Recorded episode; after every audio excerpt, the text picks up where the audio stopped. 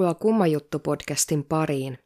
Tällä viikolla jatkamme Night Stalkeriksi kutsutun Richard Ramirezin sarjamurhaaja tarinaa kurkistamalla ensin hänen lapsuuteensa ja sitten porautumalla psykologiaan sarjamurhaajan käyttäytymisen takana. Jaksossa käsitellään myös Ramirezin rakkauselämää, mikä on sekin varsin kumma juttu. Richard Ramirez syntyi nimellä Ricardo Leiva Munoz Ramirez El Pasossa, Texasissa 28. helmikuuta 1960. Hän oli meksikolaisten maahanmuuttajien Julian ja Mercedes Ramirezin nuorin heidän viidestä lapsestaan. Julian oli alkoholisti, joka oli altis vihankohtauksille, jotka usein johtivat fyysiseen pahoinpitelyyn hänen perhettään kohtaan. Viidestä lapsesta nuorin Richard näki usein isänsä hakkaavan vanhempia sisaruksiaan, kun nämä joutuivat vaikeuksiin erityisesti päihteiden väärinkäytön vuoksi. Kasvaessaan Ramirez joutui myös itse enenevissä määrin isänsä pahoinpitelemäksi. Hän tutustui päihteisiin varhain ja jo kymmenenvuotiaana hän haisteli liimaa ja käytti marihuanaa sekä alkoholia säännöllisesti. Paetessaan isänsä väkivaltaisia purkauksia, Richard päätti usein viettää yön paikallisilla hautausmailla. Perheystävien mukaan Richard oli syrjään vetäytynyt ja yksinäinen jo yhdeksänvuotiaana – ja naapurit kuvasivat häntä jollain tavalla sairaaksi. Lapsena Richard kärsi myös hallusinaatioista, joiden aikana hän esimerkiksi saattoi nähdä kodin takapihalla hirviöitä. Ramirez ja kaikki hänen sisaruksensa kärsivät terveysongelmista. Ramirez itse sairastui epilepsiaan, kun hän oli viidennellä luokalla. Näihin Ramirezin perheen lasten terveysongelmiin on pohdittu monia syitä ja Richardin kohdalla on arveltu, että hänen terveydentilansa on saattanut vaikuttaa hänen äitinsä raskauden aikainen työskentely kemikaalien parissa saapastehtaassa.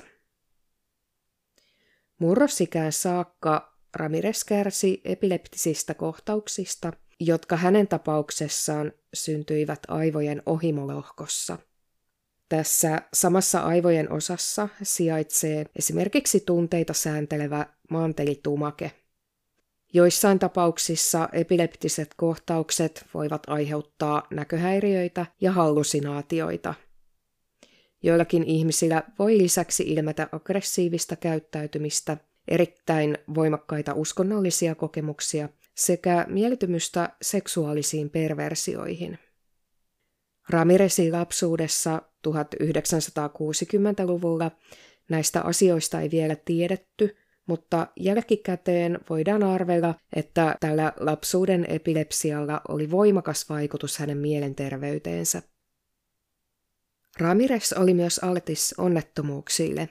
Hänen otsassaan ollut suuri arpi johtui lipastosta, joka kaatui hänen päälleen, kun hän oli kaksivuotias.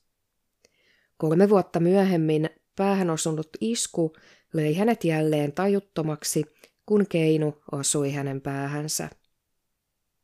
Useammalla sarjamurhaajalla on todettu lapsuudessaan olleen vastaavanlaisia onnettomuuksia, joissa päähän on kohdistunut kova isku. Päävammojen tiedetään yleisesti aiheuttavan mahdollisia persoonamuutoksia ihmisessä, tapahtui onnettomuus sitten missä elämänvaiheessa tahansa. Teini-ikäisenä Richard Ramirez vietti paljon aikaa vanhemman serkkunsa Miguel Mike Ramirezin kanssa. Kaikki Richardin vanhemmat veljet olivat muuttaneet pois kotoa ja Mike otti tehtäväkseen opettaa Richardille maailman tavat. Maikista oli tullut sarjamurhaaja ja raiskaaja ollessaan Yhdysvaltain armeijassa Vietnamin sodassa – Mike oli väkivaltainen mies, joka oli julkisesti ylpeä siitä, että hän tappoi vietnamilaisia siviilejä. Mike näytti Richardille usein Polaroid-valokuvia, joissa oli vietnamilaisia naisia, jotka hän oli raiskannut, murhannut ja paloitellut taikka mestannut pään irti. Richard kertoi myöhemmin vangittuna, että nämä kuvat ja tarinat, joita Mike jakoi hänelle, kiehtoivat häntä pikemmin kuin kauhistuttivat. Mike opetti nuorelle serkulleen myös joitain sotilastaitojaan, kuten miten salamurhata ja miten pysyä tehokkaasti piilossa pimeässä, erityisesti yöaikaan. 13-vuotias Richard oli paikalla 4. toukokuuta vuonna 1973, kun Mike ampui kuolettavasti vaimoaan Jessiitä käsiaseella kasvoihin kotiriidan aikana. Ramirez on myöhemmin kertonut, ettei murhan todistaminen ollut hänelle traumaattista missään perinteisessä mielessä, vaan pikemminkin kiehtova aihe. Kuitenkin tämän ammuskelun jälkeen Ramirez muuttui synkäksi ja vetäytyi perheestään ja ikätovereistaan. Tämän tapauksen jälkeen Ramirezin seksuaalifantasioihin ilmaantui kuolleita naisia ja pian poika alkoi lintsata koulusta ja käyttää huumeita, tehdä murtoja sekä tappaa eläimiä, kuten kaneja ja preeriakoiria. Hän on myöhemmin kertonut, että hän nautti suuresti työntäessään veitsen eläinten vatsoihin. Monella sarjamurhaajalla onkin todettu olleen samanlaisia väkivaltaisia taipumuksia eläinten tappamiseen. Mike jäi luonnollisesti kiinni vaimonsa murhasta, joutui oikeuteen mutta todettiin syyttömäksi Jessin murhaan mielisairauden vuoksi ja ammuskelun katsottiin johtuvan hänen palveluksestaan Vietnamissa aiheutuneesta posttraumaattisesta stressihäiriöstä. Ilman seurauksia Mike ei kuitenkaan päässyt tästä murhasta, vaan hän oli vangittuna useita vuosia Texas State Mental Hospitalissa. Noihin aikoihin Richard muutti sisarensa Ruthin ja tämän miehen Roberto Avalan luo. Avalakaan ei ollut mikään ihanen mies, koska hänellä oli pakkomielle naisten tirkistelyyn. Hän kierteli usein öisin naapurustossa, kurkistellen ikkunoista sisään ja toivoin näkevänsä paljasta pintaa. Toisinaan hän otti Richardin mukaansa. Kun Mike vapautettiin mielisairaalasta vuonna 1977, hän saattoi toisinaan olla Richardin ja Avolan mukana näillä tirkistelykävelyillä. Saavutettuaan teiniään Ramirez alkoi yhdistää heräviä seksuaalisia fantasioitaan graafiseen väkivaltaan, joihin sisältyi sellaisia elementtejä kuten BDSM, murhat, silpominen ja raiskaukset. Ramirezin perhe oli syvästi uskonnollinen mutta sitä mukaan, kun pimeät ajatukset alkoivat jylletä Richardin mielessä, hän ei enää kokenut voivansa samaistua perheensä kristillisiin arvoihin. Niinpä hän ryhtyi palvomaan saatanaa, sillä tällä pimeyden herralla tuskin olisi mitään hänen kiellettyjä ajatuksiaan ja tunteitaan vastaan. Päinvastoin. Ramirez on myöhemmin selittänyt suhdettaan pimeyden ruhtinaaseen sanomalla, että saatana on elämääni tasapainottava voima, hän antaa olemassaololleni merkityksen. Vielä koulussa ollessaan Ramirez otti työpaikan paikallisessa Holiday Innissä ja käytti yleisavainta ryöstääkseen nukkuvia asiakkaita – Ainakin kerran Ramirez ahdisteli kahta lasta hotellin hississä, mutta häntä ei koskaan asetettu syytteeseen tästä teosta. Hänen työsuhteensa päättyi äkillisesti, kun hän yritti raiskata naisen tämän hotellihuoneessa ja uhrin aviomies sai hänet kiinni itse teosta.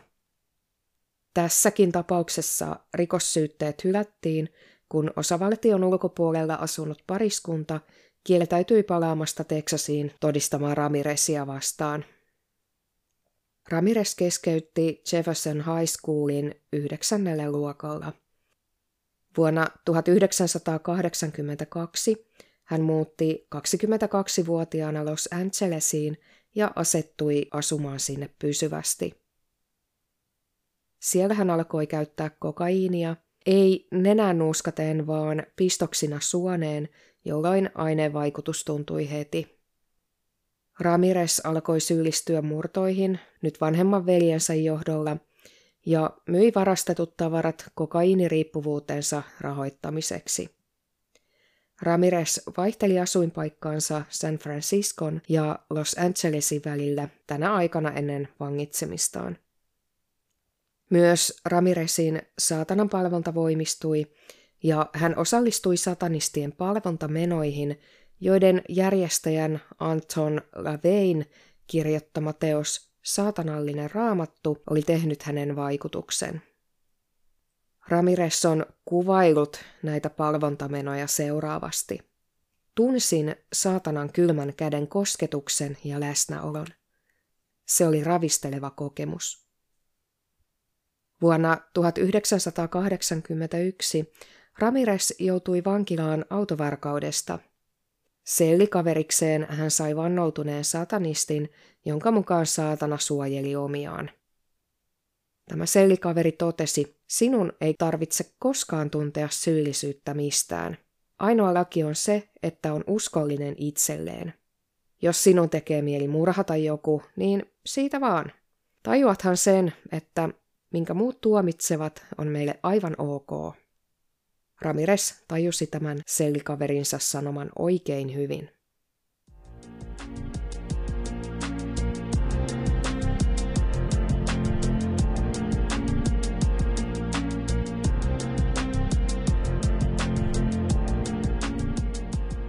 Syvillä traumaattisilla kokemuksilla lapsuudessa voi olla vieläkin syvempi vaikutus aikuiselämään. Ne voivat merkittävästi muokata yksilön persoonallisuutta ja elämän valintoja. Erityisesti sarjamurhaajien joukossa raportoitu lapsuuden hyväksikäytön laajuus on herättänyt kysymyksen. Syntyvätkö sarjamurhaajat sellaisiksi vai muokkaako ympäristö heistä murhaajia? Tätä pohdittaessa on muistettava, että kaikista hyväksikäytetyistä lapsista ei tule sarjamurhaajia, eivätkä kaikki sarjamurhaajat ole lapsuuden pahoinpitelyjen uhreja. Näiden kahden ilmiön välistä yhteyttä ei kuitenkaan voida pitää pelkkänä sattumana.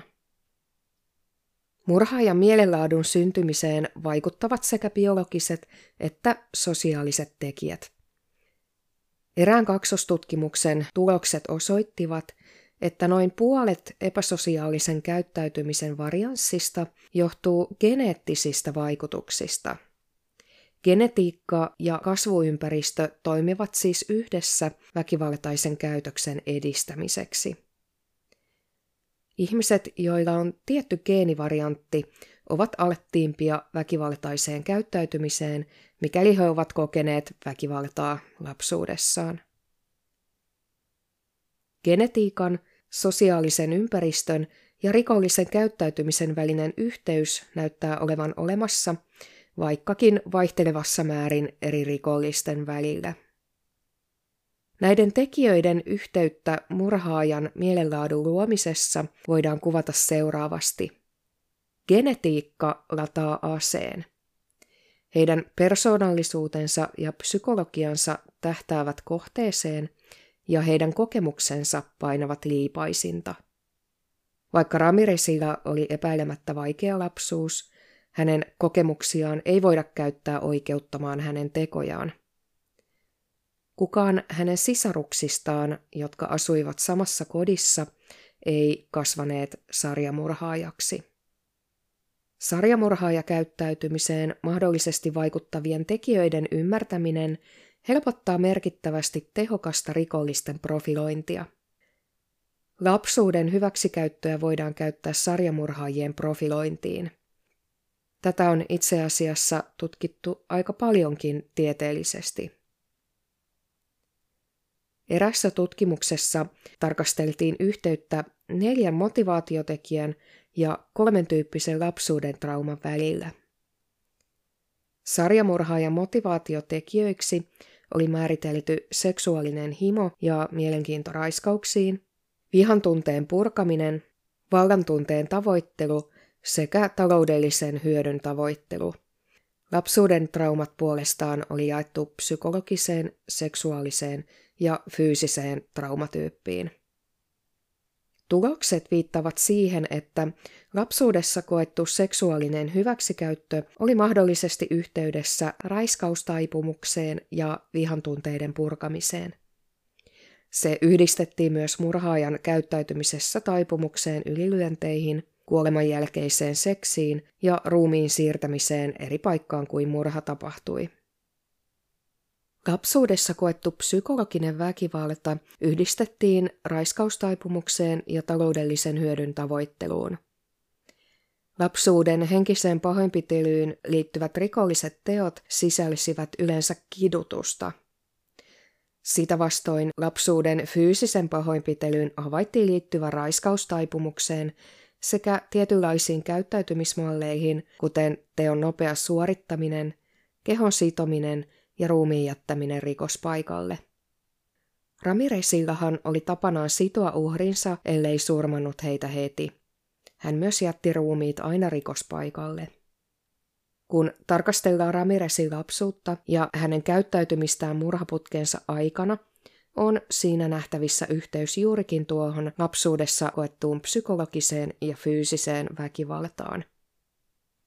Ramiresilla oli voimakas tarve raiskata uhrinsa, eikä tuohon halu vaikuttanut uhrin ikä, ulkonäkö tai edes se, että oliko uhri elossa enää. Edellisessä jaksossa kerroin, kuinka Ramiresilla oli taipumuksia pedofiliaan ja kerroin myös hänen yhdestä lapsiuhristaan Anastasiasta. Ramirez kuitenkin raiskasi kaiken ikäisiä naisia, alkaen lapsesta päätyen vanhuksiin ja ainakin yksi hänen seksuaaliväkivallan uhreistaan oli kehitysvammainen. Ramirez myös tavoitteli taloudellista hyötyä väkivallan teoillaan, sillä hän poikkeuksetta aina ryösti uhrinsa rahoittaakseen omaa elämäänsä. Vaikka lapsuuden aikainen hyväksikäyttö voidaan tunnistaa sarjamurhaajan mielenlaatuun vaikuttavaksi tekijäksi, on muistettava, että useimmat lapsena pahoinpitelyn kohteeksi joutuvat eivät kasva sarjamurhaajiksi. Kuitenkin vanhemmat, jotka pahoinpitelevät lapsiaan sekä fyysisesti että psyykkisesti, juurruttavat heihin lähes vaistomaisen luottamuksen väkivaltaan ensimmäisenä keinona mihin tahansa haasteeseen, mitä elämässä tulee vastaan. Lapsuuden hyväksikäyttö lisää rikollisen käyttäytymisen riskiä aikuisiällä rohkaisemalla epäsosiaalista käyttäytymistä lapsuudessa. Lapsuuden väkivallan uhrit osoittavat todennäköisemmin väkivaltaa myöhemmin elämässä. Ramiresiin lienee vaikuttanut hänen isänsä väkivaltaisuuden lisäksi hänen serkkunsa Maikin käytös. Mike ihannoi väkivaltaa ja kehuskeli omilla teoillaan ja tällä tavalla ikään kuin normalisoi väkivallan käyttöä tuolloin vaikutusalttiissa iässä olleelle Ramirezille. Erässä toisessa tutkimuksessa sarjamurhaajia analysoitiin, jotta voitaisiin ymmärtää lapsuuden pahoinpitelyn ja uhreihin kohdistuvan seksuaalisen aggression muuttujia. Tutkijat havaitsivat, että sarjamurhaajat joita kohdeltiin huonosti lapsuudessa, käyttivät uhrejaan seksuaalisesti hyväkseen ennen kuin murhasivat heidät. Toisaalta taas sarjamurhaajat, jotka eivät kokeneet lapsuudessa hyväksikäyttöä, eivät osoittaneet seksuaalisesti väkivaltaista käytöstä. Tämänkin tutkimuksen tulokset sopivat hyvin Ramiresin käyttäytymiseen. Ramirez on kertonut, että ihmisen tappamisen tunne on vertaansa vailla – sitä ei voi sanoin selittää. Mikään ei kiihota seksuaalisesti niin kuin valta määrätä toisen elämästä. Se on äärimmäinen tunne, jonka vain harva saa kokea. Ramirez ei ollut tyypillisen sarjamurhaajan tapaan millään lailla organisoitunut, harkitseva tai suunnitelmallinen. Siinä missä vaikkapa Ted Bundin kaltaisella Järjestäytyneellä tappajalla kesti ainakin puoli vuosikymmentä tai jopa kauemminkin väkivaltaisuutensa eskaloitumiseen varovaisista sieppauksista lopulta veriseen riehumiseen, Ramirez kiihdytti suoraan nollasta sataseen aloittaessaan murhaputkensa. Se, mikä oli Ramirezin tekojen syvin motiivi, saattaa jäädä ikuiseksi arvoitukseksi. Oliko se taloudellisen hyödyn saaminen vai oliko pääasiassa sittenkin oman vihan ja seksuaalisten turhaumien purkaminen?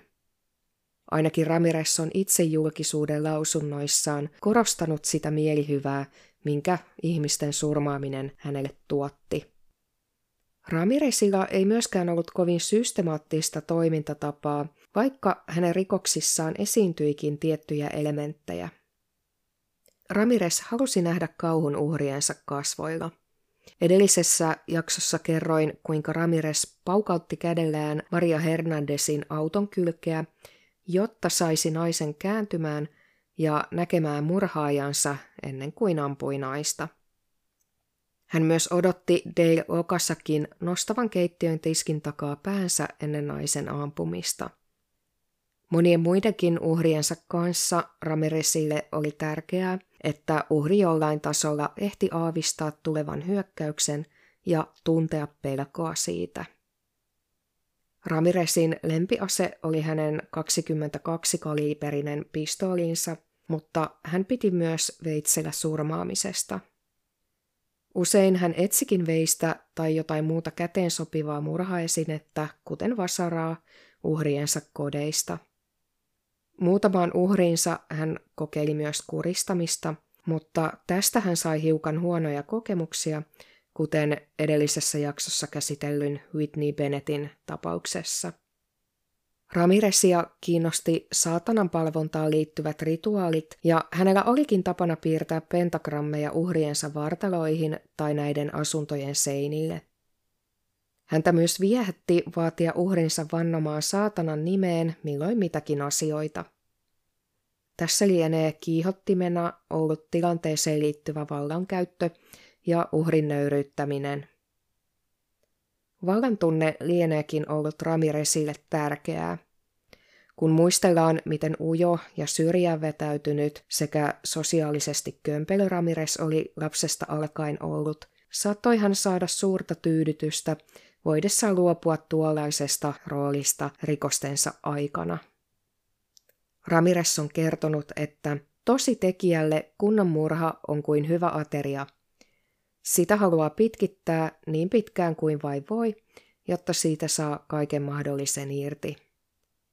Jokin epävarma paikka Ramiresin sisimmässä lienee kuitenkin ollut jäljellä, sillä hän jätti usein hyökkäyksensä kesken, mikäli jotain odottamatonta ilmeni. Näin kävi esimerkiksi silloin, kun Maria Hernandez tokaisi Ramiresille, että johan sinä jo ammuit minua – Tuolloinhan Ramirez vain käveli rikospaikalta pois. Samoin kävi Whitney Bennettin kanssa, kun yllättäen sähköjohto alkoikin kipinöidä ja Ramirez säikähti tätä jättäen naisen rauhaan, sekä James Romaron kotona, kun Ramirez tajusi tulleensa havaituksi jo ennen, kun hän oli päässyt tunkeutumaan talon sisälle. Tuolloinhan Ramirez poistui kiireen vilkkaa paikalta. Sarjamurhaajilla on usein spesifejä fetissejä, eli taipumus valita omien mieltymystensä mukaisia uhreja ja toteuttaa murhat kaavamaisella tavalla.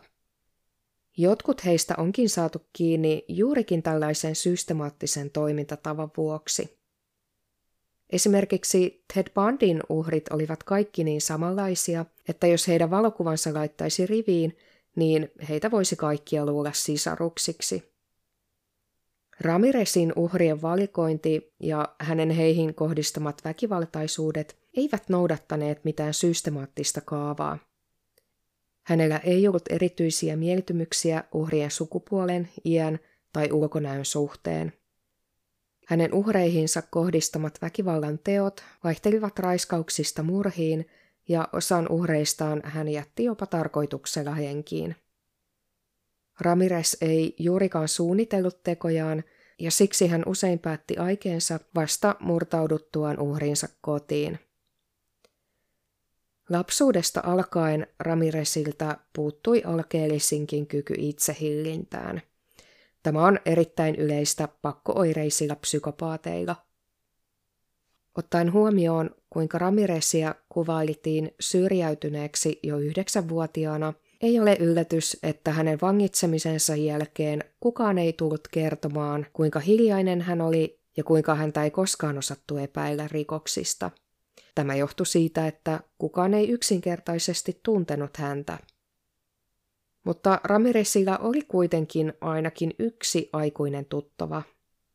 Muutama vuosi ennen murhaputkensa alkamista Ramirez jakoi huoneen parikymppisen miehen kanssa nimeltään Earl Craig Jr.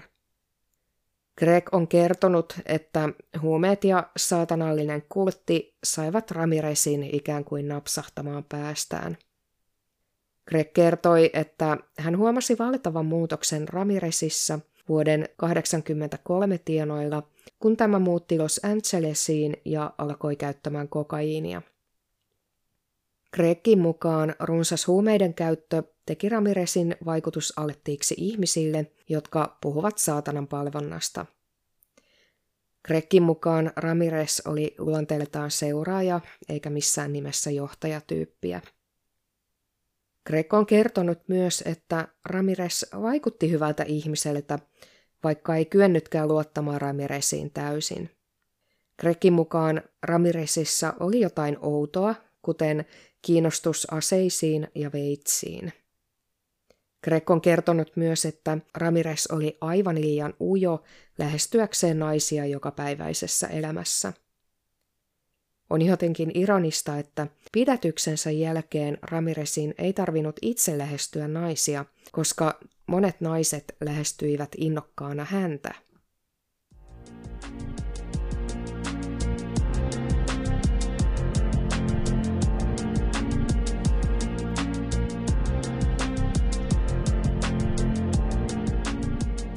Ramirez keräsi pidätyksensä jälkeen ja etenkin oikeudenkäyntiinsä aikana ympärilleen lukuisia naispuolisia ihailijoita. Tähän varmaankin vaikutti Ramirezin tietynlainen synkkä charmi ja karskilla tavalla komeat piirteet. Laitan muuten Instagramiin kuvia Ramirezista oikeudenkäyntinsä aikana ja voitte myös itse huomata, kuinka tietyllä tavalla imartelevia nämä lehdistökuvat hänestä ovat. Naisten ihastumiseen ei vaikuttanut Ramirezin taipumus laiminlyödä henkilökohtaista hygieniaansa tai hänen ylimielisen röyhkeä käytöksensä. Oikeudenkäynnin aikana Ramirezilla oli tapana muun muassa huudella saatanaan liittyviä lausahduksia silloin, kun häntä kuljetettiin oikeussaliin tai sieltä pois. Neljä vuotta kestäneen oikeuskäsittelyn aikana oikeussalin lähettyvillä parveli innokkaita ihailijoita, joita lehdistä kutsui Ramirezin kruupieiksi. Syytetty itse nautti saamastaan huomiosta – Tämä hysteria jatkui tuomion julistamisenkin jälkeen. Ramirez sai San Quentinin kuolemanselliin tuhansia kirjeitä. Jotkut naisista herättivät hänen kiinnostuksensa ja hänen onnistuikin järjestää näiden kanssa tapaamisia. Eräs nimellä Eva O, tunnettu satanisti, kirjoitti Ramirezille. Unelmissani harrastamme seksiä uhriesi veristen ruumiiden päällä. Eräs todella erikoinen käänne Ramiresiin kohdistuneessa ihailussa oli, kun hänen valamiehistössään istunut nainen nimeltään Cynthia Hayden rakastui häneen. Se seikka, että Cynthia oli äänestänyt Ramiresin tuomitsemisen puolesta, ei estänyt naista muuttamasta mieltään oikeudenkäynnin jälkeen. Cynthia on todennut medialle, että hänen mielestään Ramirez teki vain työtään ja toteutti kutsumustaan murhaamalla ja ryöstämällä ihmisiä. Cynthia myös totesi, että tuo oli vain yksi puoli Ramirezista ja jokaisesta ihmisestä löytyy pimeä puoli. Nainen on myös kertonut, että rakastui Ramiresiin ensisilmäyksellä ja piti miehen kuvia yöpöydällään. Cynthia lähetti myös Ramirezille ystävänpäivänä kuppikakun, johon oli kirjoitettu Rakastan sinua, ja toi jopa omat vanhempansa tapaamaan miestä vankilaan. Yhdessä näistä tapaamisista Ramirez kertoi Cynthialle rakastavansa tätä. Cynthia oli tästä tunnustuksesta yllättynyt ja hämmästynyt, mutta tunnusti lopulta vasta rakkautensa. Suhde ei edennyt vankilatapaamisia pidemmälle, koska Ramirez itse asiassa meni naimisiin toisen faninsa kanssa. Eipä ihminen ihan joka päivä rakastu sarjamurhaajaan, mutta journalisti Doreen Lioille se oli hänen todellisuuttaan. Doreen aloitti suhteensa Ramirezin kanssa vuonna 1985 miehen ollessa tutkintavankeudessa odottamassa oikeudenkäyntiään. Tuona aikana Doreen kirjoitti hänelle kymmeniä kirjeitä. Aluksi Doreen vieraili Ramirezin luona neljä kertaa viikossa heidän suhteensa edetessä. Doreenin ihailu Ramirezia kohtaan oli vaikea paikka naisen perheenjäsenille, ja he tuon vuoksi katkaisivat välinsä naiseen. Doreen kuitenkin näki Ramirezin toisen puolen. Hän kertoi haastattelussaan CNN kanavalle, että hän koki Ramirezin ystävällisenä, huumorintajuisena ja hurmaavana ihmisenä ja että mies oli tämän paras ystävä. Mitä tulee Doreenin mielipiteisiin miehen rikoksista, nainen uskoi horjumatta hänen syyttömyyteensä. Doreenin mukaan syyttäjällä ei ollut tarpeeksi vankkoja todisteita Ramirezin tuomitsemiseen. Ilmeisesti Doreen ei pitänyt vankkoina todisteina esimerkiksi lukuisten silminnäkijöiden todistuksia Ramirezin rikoksista. Ramirez kosi Dorinia vuonna 1988 ja he avioituivat lopulta vuonna 1996 vankilan tiloissa. Ramirez oli tuolloin 36-vuotias ja Doreen oli 41-vuotias. Doreen käytti vihkitilaisuudessa lyhyehköä ja seksikästä valkoista pitsimekkoa, joka lienee ihastuttanut yleisössä olleita kuolemaan tuomittuja vankeja. Sulhanen puolestaan oli pukeutunut vankiasuun ja hänellä oli päällään vasta silitetty sininen paita ja siniset varkut. Omalle tyylilleen uskollisena Ramirezin hiukset olivat hieman sekaisin. Yli tunti ennen aamulla tapahtuvaa vihkiseremoniaa morsiuspari noudatti vierailuhuoneen tiukkaa protokollaa. Säännöt sallivat halauksen silloin, kun vierailija saapuu ja lähtee. Tässä välissä vain kädestä pitäminen on sallittua. Odottaessaan seremoniaa Ramirez ja Doreen istuivat hiljaa huoneen sinisillä tuoleilla, välillä käyskennelleen huoneessa lievästi hermostuneina – Doreen otti riskin siitä, että vartija huomauttaisi liiasta läheisyydestä ja nojasi päätään Ramirezin olkavarteen. Itse vihkiseremonia oli lyhyt. Seremonian päätteeksi häävieraat puhkesivat spontaaneihin aplodeihin. Morsiusparista otettiin polaroid-kuvia muistoksi. Ramirezin kerrotaan esiintyneen tilaisuudessa hiilitysti, mutta hieman hermostuneesti. Kerrotaan jopa, että Ramirezin silmät olivat kostuneet tilaisuuden aikana. Toisaalta toinen lähde mainitsi, ettei kumpikaan hääparista näkyvästi liikuttunut. Lienee kuitenkin uskottavaa, että kertomusten perusteella häät olivat merkineet Ramirezille jotain, koska hänen normaali röyhkeä ja ylimielinen käytöksensä oli poissa – Eräs tilaisuudessa ollut henkilö totesi, että julkinen kuva Ramirezista on hyvin erilainen kuin todellinen henkilö. Hän totesi myös, että se mitä näin tänään oli hänen lempeä ja nöyrä puolensa, joka ei koskaan tullut esiin oikeussalissa. Doreen sanoi lähtiessään vankilasta seremonian jälkeen, että olen hurmioituneen onnellinen tänään – ja hyvin ylpeä saadessani mennä naimisiin Richardin kanssa ja olla hänen vaimonsa. Noin puoli tuntia seremonian jälkeen vastanaineet lähtivät eri tahoilleen.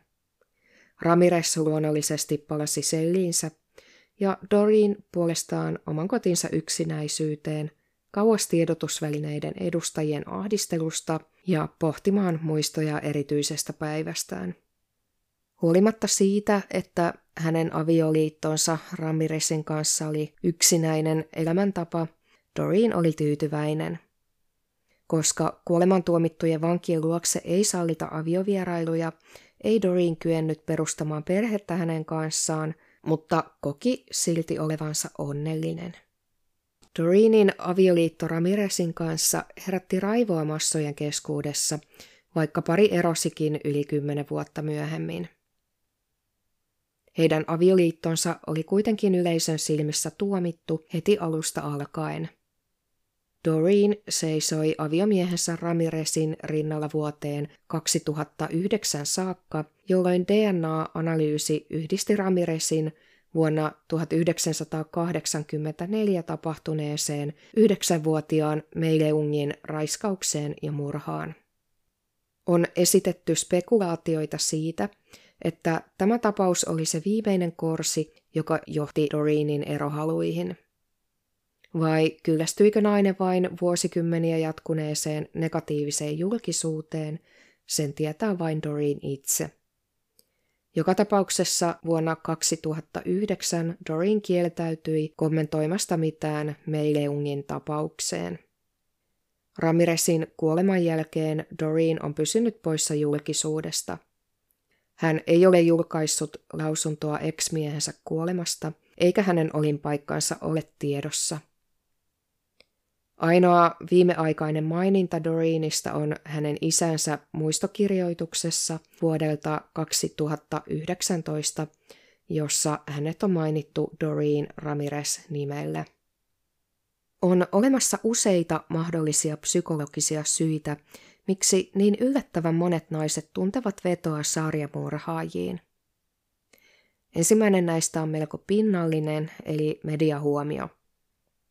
Monet sarjamurhaajat, erityisesti ne, jotka ovat syyllistyneet poikkeuksellisen väkivaltaisiin rikoksiin, kiinnittävät yleensä median ja sitä kautta naisten huomion.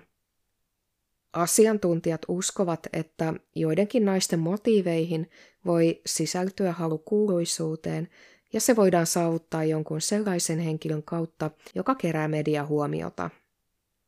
Seurustelemalla tai avioitumalla rikollisen kanssa nainen kääntää mediahuomion itsensä ja saa kokea tämän mukanaan tuomaan jännitystä.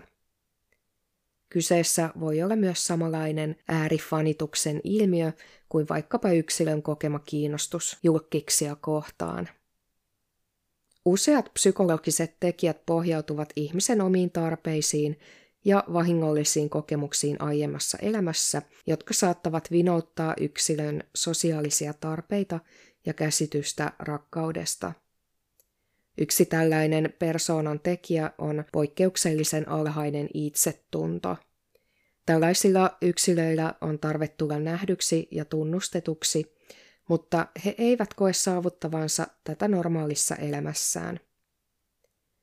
He pelkäävät tai epäilevät olevansa näkymättömiä tai kelvottomia, ja suhde rikolliseen voi olla monella tavoin helppoa saavuttaa ja myös henkisesti tyydyttävää.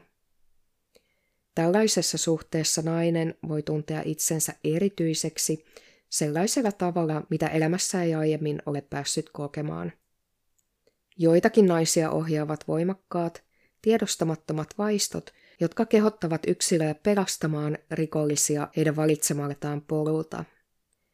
Nämä usein ovat tiedostamattomia tapoja käsitellä omia lapsuuden tunnehaavoja. Tämä tarve voi ilmetä myös siten, että nainen yrittää ikään kuin kesyttää villin pedon, mikä sarjamurhaaja kieltämättä usein on, tai pyrkimyksenä nähdä sarjamurhaajan persoonaa syvemmälle kuin medialuoma kuva. Osa sarjamurhaajien rakastuvista naisista voi kokea, etteivät he kykene täyttämään perinteisesti parisuhteeseen liitettäviä oletuksia, kuten seksuaalinen intiimiys tai muunlainen fyysinen läheisyys. Tämän vuoksi nainen etsii romanttisia suhteita, joissa ei ole olemassa mahdollisuuttakaan perinteiseen parisuhteen malliin. Fyysisen kontaktin rajoitukset vankilassa näyttävät tahattomasti myötävaikuttavan henkisen läheisyyden kokemukseen. Naiset, jotka rakastuvat murhaajaan, tekevät usein merkittäviä uhrauksia. He esimerkiksi antavat vangille rahaa, kirjoittavat lukuisia kirjeitä ja sähköposteja ja uhraavat paljon omaa vapaa-aikaansa vankilassa käynteihin. Nämä naiset voivat jopa uhrata uransa, perheensä, ystävänsä tai nykyiset romanttiset suhteensa ollakseen lähellä vankia, jota he pitävät sielun kumppaninaan. Tällaiseen toiveeseen ei niin perinteisestä parisuhteesta voi sisältyä myös mustasukkaisuuden elementti. Mikäli kumppani on vankilassa, tietää hänen puolisonsa, missä tämä on, eikä aihetta mustasukkaisuuteen ja epäilyihin ilmene. Toisaalta tällainen asetelma antaa myös vapauksia, koska vankilassa oleva kumppani ei kykene kontrolloimaan tai valvomaan naisen menemisiä. Tällöin vankiin rakastunut nainen kokee helpotuksena sen, että kyseisessä suhteessa ei ole perinteisiä parisuhteen vaatimuksia vaikkapa uskollisuuden suhteen. Bändi nimeltään Juliet Jonesin sydän laulaa, että miksi naiset rakastuvat renttuihin. Syy naisen rakastumisessa sarjamurhaajaan voi sijaita evoluutiossa, mikäli nämä kokevat sarjamurhaajan olevan todellinen alfa-uros. Lukuisissa kädellisiä koskevissa tutkimuksissa naaraat suosivat suurempia, äänekkäämpiä ja aggressiivisempia uroksia, jotka osoittavat selkeitä miehisyyden ja dominanssin merkkejä. Miksipä tämä teoria ei pätisi myös ihmisiin? Naisia voi myös viehättää se jännitys, mikä syntyy rakastumisesta pahaan poikaan. Ja mikä olisikaan pahempi poika kuin sarjamurhaaja. On olemassa myös psykologinen poikkeavuus nimeltään hybristofilia, josta kärsivät ihmiset kiihottuvat seksuaalisesti vaarallisiksi kokemistaan henkilöistä. Tällöin rikoksentekijän ei tarvitse olla fyysisesti houkutteleva saadakseen mahdollisen puolison hybristofiliasta kärsivästä ihmisestä. Hybristofiilillä on todennäköisesti vähintään yksi edellä kuvatuista persoonallisuuden piirteistä käyttäytymisensä taustalla. Olipa psykologinen dynamiikka mikä tahansa, vankilavaarallisimmat miehet, jos he ovat myös komeita ja karismaattisia, houkuttelevat puoleensa todennäköisesti naisia, jotka haluavat tulla heidän puolisoikseen tai kumppaneikseen kun katselee Ramiresista otettuja ja mediassa julkaistuja kuvia hänen oikeudenkäyntinsä ajalta, voi hyvinkin huomata, miten komealta hän kuvissa näyttää. Olen tässä kuvannut niitä psykologisia tekijöitä naisten käyttäytymisen ja persoonallisuuden taustalla, jotka rakastuvat sarjamurhaajiin. Mikään hän ei estä miehen rakastumista sarjamurhaajaan, mutta tällaiset tapaukset lienevät vähemmistössä.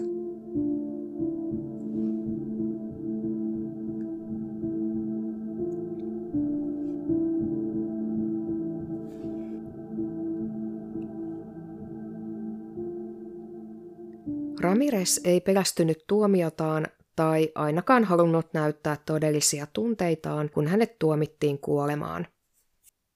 Voihan olla, että tämä oli Ramirezin mielessä jopa toivottu lopputulos, olihan hän esiintynyt provosoivasti oikeudessa ja huudellut muun muassa tervehdyksiä saatanalle aina kun sai siihen tilaisuuden.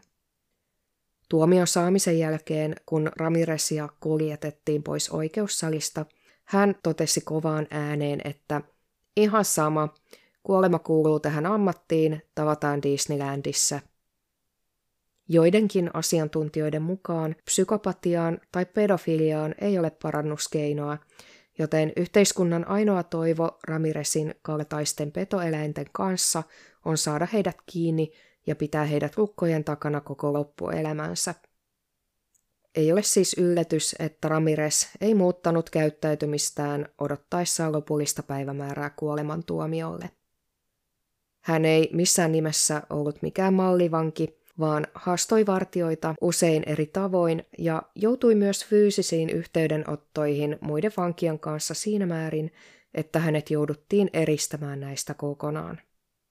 Luultavasti myös pedofiilisten taipumustensa takia Ramirez oli vankilassa alinta pohjasakkaa ja ikään kuin riistaa muille vangeille. Ramirez sairastui erittäin vakavasti vuonna 2013. Hänellä diagnosoitiin B-solulymfooma. Hänellä oli myös joukko muita merkittäviä sairauksia, mukaan lukien C-hepatiitti, jonka todennäköisesti Ramirez sai suonen sisäisen huumeiden käytön seurauksena. Oikeudelliset haasteet viivästyttivät hänen teloitustaan.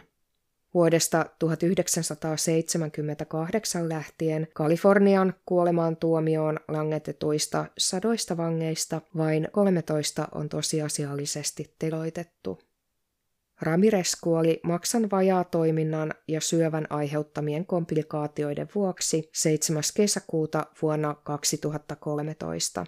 Hän oli tuolloin vain 53-vuotias. Näin luonto puuttui peliin ja tarjosi Ramirezille kuoleman paljon aikaisemmin kuin hän todennäköisesti olisi tuomionsa kautta saanut.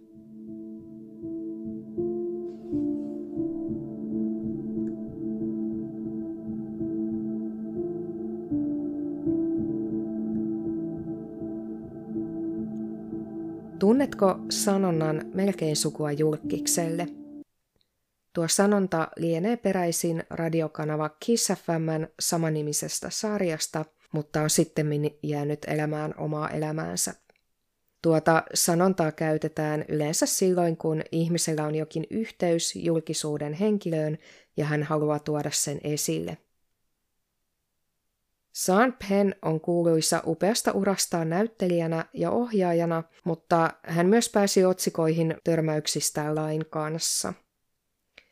Pennillä oli erityisen rankkaa aikaa viranomaisten kanssa 1980-luvulla. Vuonna 1987 Penn tuomittiin 60 päiväksi vankeuteen ylinopeuden ajamisesta ja päälle karkauksesta, joka sattui, kun eräs elokuva-avustaja otti hänestä luvatta kuvan Colors-elokuvan kuvauspaikalla. Penn suutahti tästä kovasti ja löi tätä kuvan ottanutta avustajaa. Oikeudessa tuomari nuhteli Penniä ja toivoi, että aikakalterien takana opettaisi tälle kiivasluonteiselle näyttelijälle hiukan itsehillintää ja ymmärrystä fanejaan kohtaan. Penn ei ollut ainoa kuuluisa henkilö piirikunnan vankilassa tuolloin. Ramirez oli läheisessä sellissä odottamassa omaa oikeudenkäyntiään. Eräänä päivänä vartija lähestyi viestillä Ramirezilta.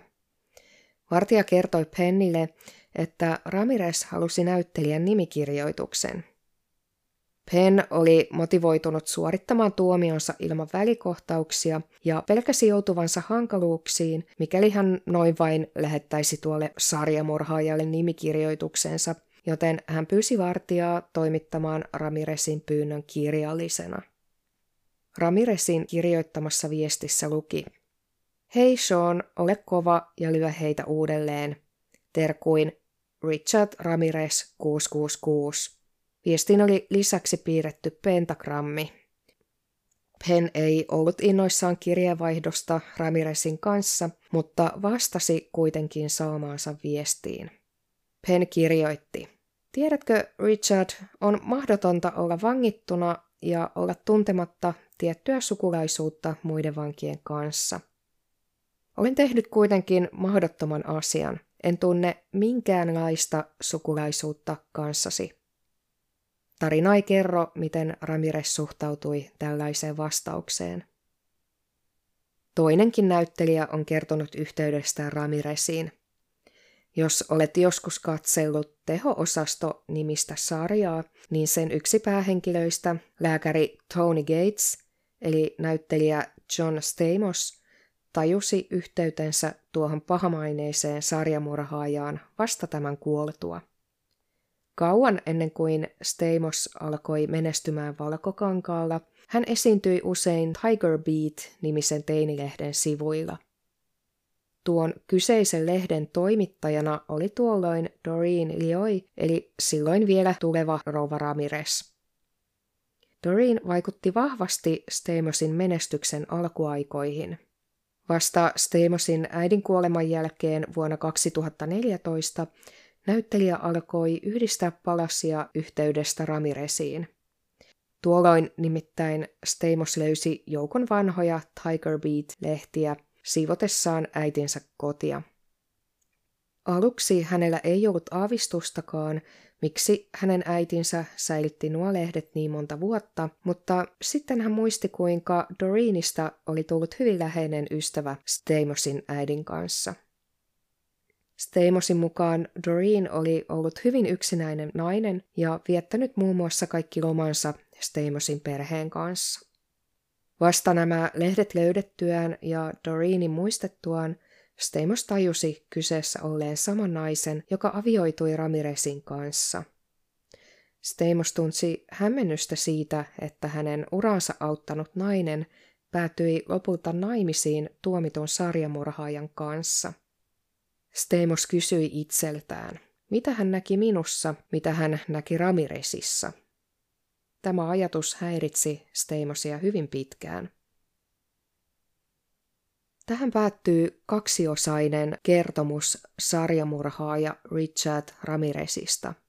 Kiitos kun kuuntelit. Seuraavassa jaksossa paneudumme erääseen äärimmäisen mielenkiintoiseen historiaan sijoittuvaan murhatapaukseen, jossa murhaajan henkilöllisyys on varsin kumma juttu. Kuuntelemisiin! you